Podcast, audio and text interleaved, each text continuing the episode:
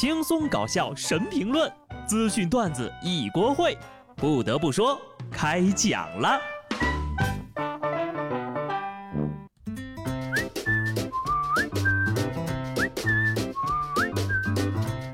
Hello，听众朋友们，大家好，这里是有趣的。不得不说，我是机智的小布。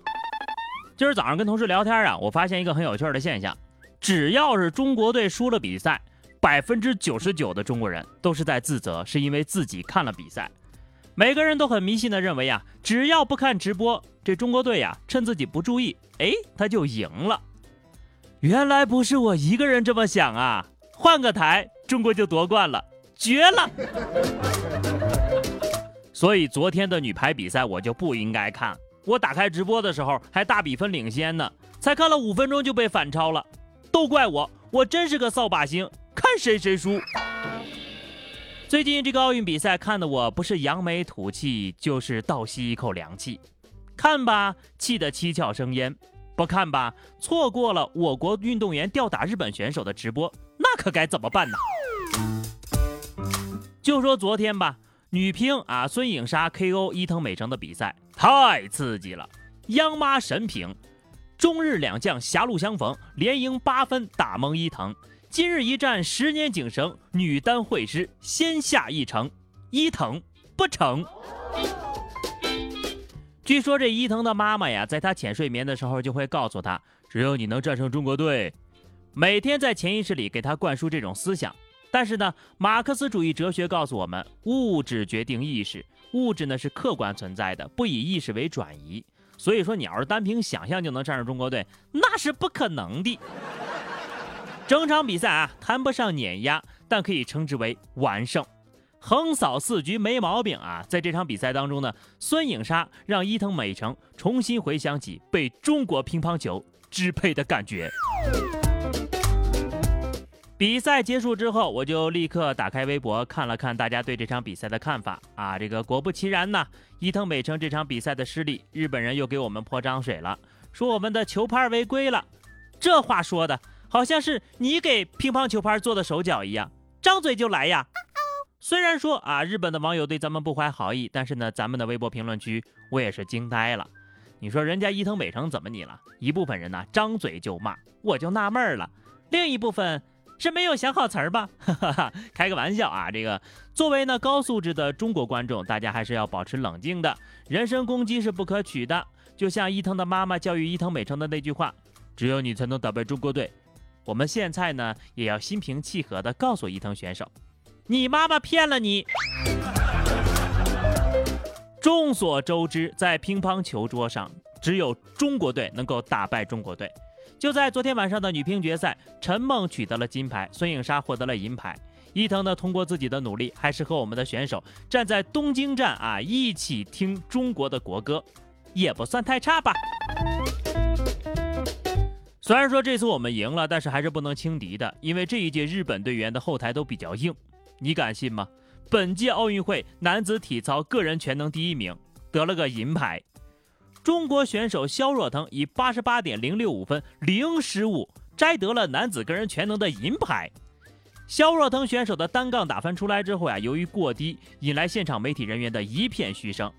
而占据天时地利人和的日本选手桥本大辉，虽然在跳马、吊环、单杠项目中均出现明显的失误，但是他仍然摘得了金牌。对于这场比赛的迷之打分呢？路边社记者采访在场的盲人裁判，给出了答复。众所周知，在东京奥运会的体操比赛当中，只要选手不要跳出日本，就不算太失误。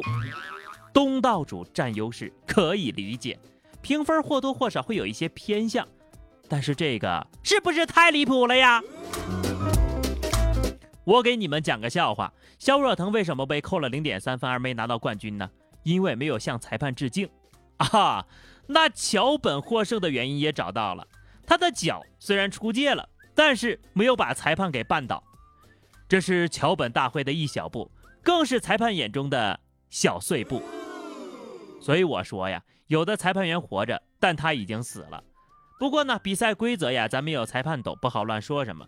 但是啊，在水球比赛当中，日本选手骑在中国选手身上游，那真的是不讲道理呀。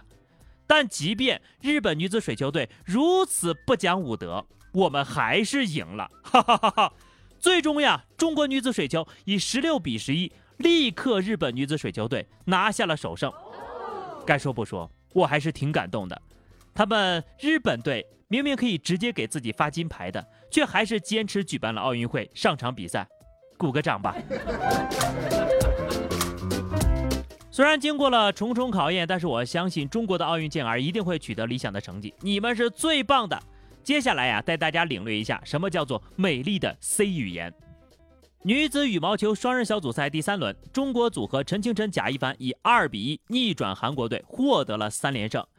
而在第三局比赛进行的时候呢，陈清晨在一次得分之后非常的激动，连喊“我操，我操，我操操操” 啊！赛后呢，陈清晨立马在社交媒体上做出了解释，说让大家误会了，这只是对自己赢球的一个激励，可能发音呢让各位误解了。